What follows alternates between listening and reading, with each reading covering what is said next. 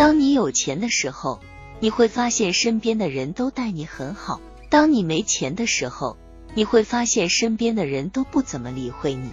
其实人与人之间的关系就是这么现实。你以为真心待你好，但其实更多的是表面情谊，看到的仅仅是自己的利益。经历了一次磨难，才真的见证了何为真感情。曾经那些约你吃饭的人，在你落难的时候，可曾有想过会帮助你？人啊，别总是那么掏心掏肺的待别人好。有些人不值得你的付出，你的好在别人看来也是理所当然的，习惯了索取，也就忘了自己要懂得感恩。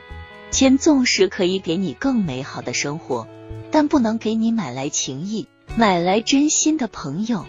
所以不管什么时候都不要忘了自己的良心，忘了自己的底线，什么才是真的值得你去守护和追求的？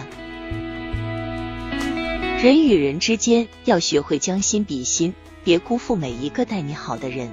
人生路上别总是看着钱，更多的要看看这段关系是否付出了真感情，身边的人是否都是真心待你好的。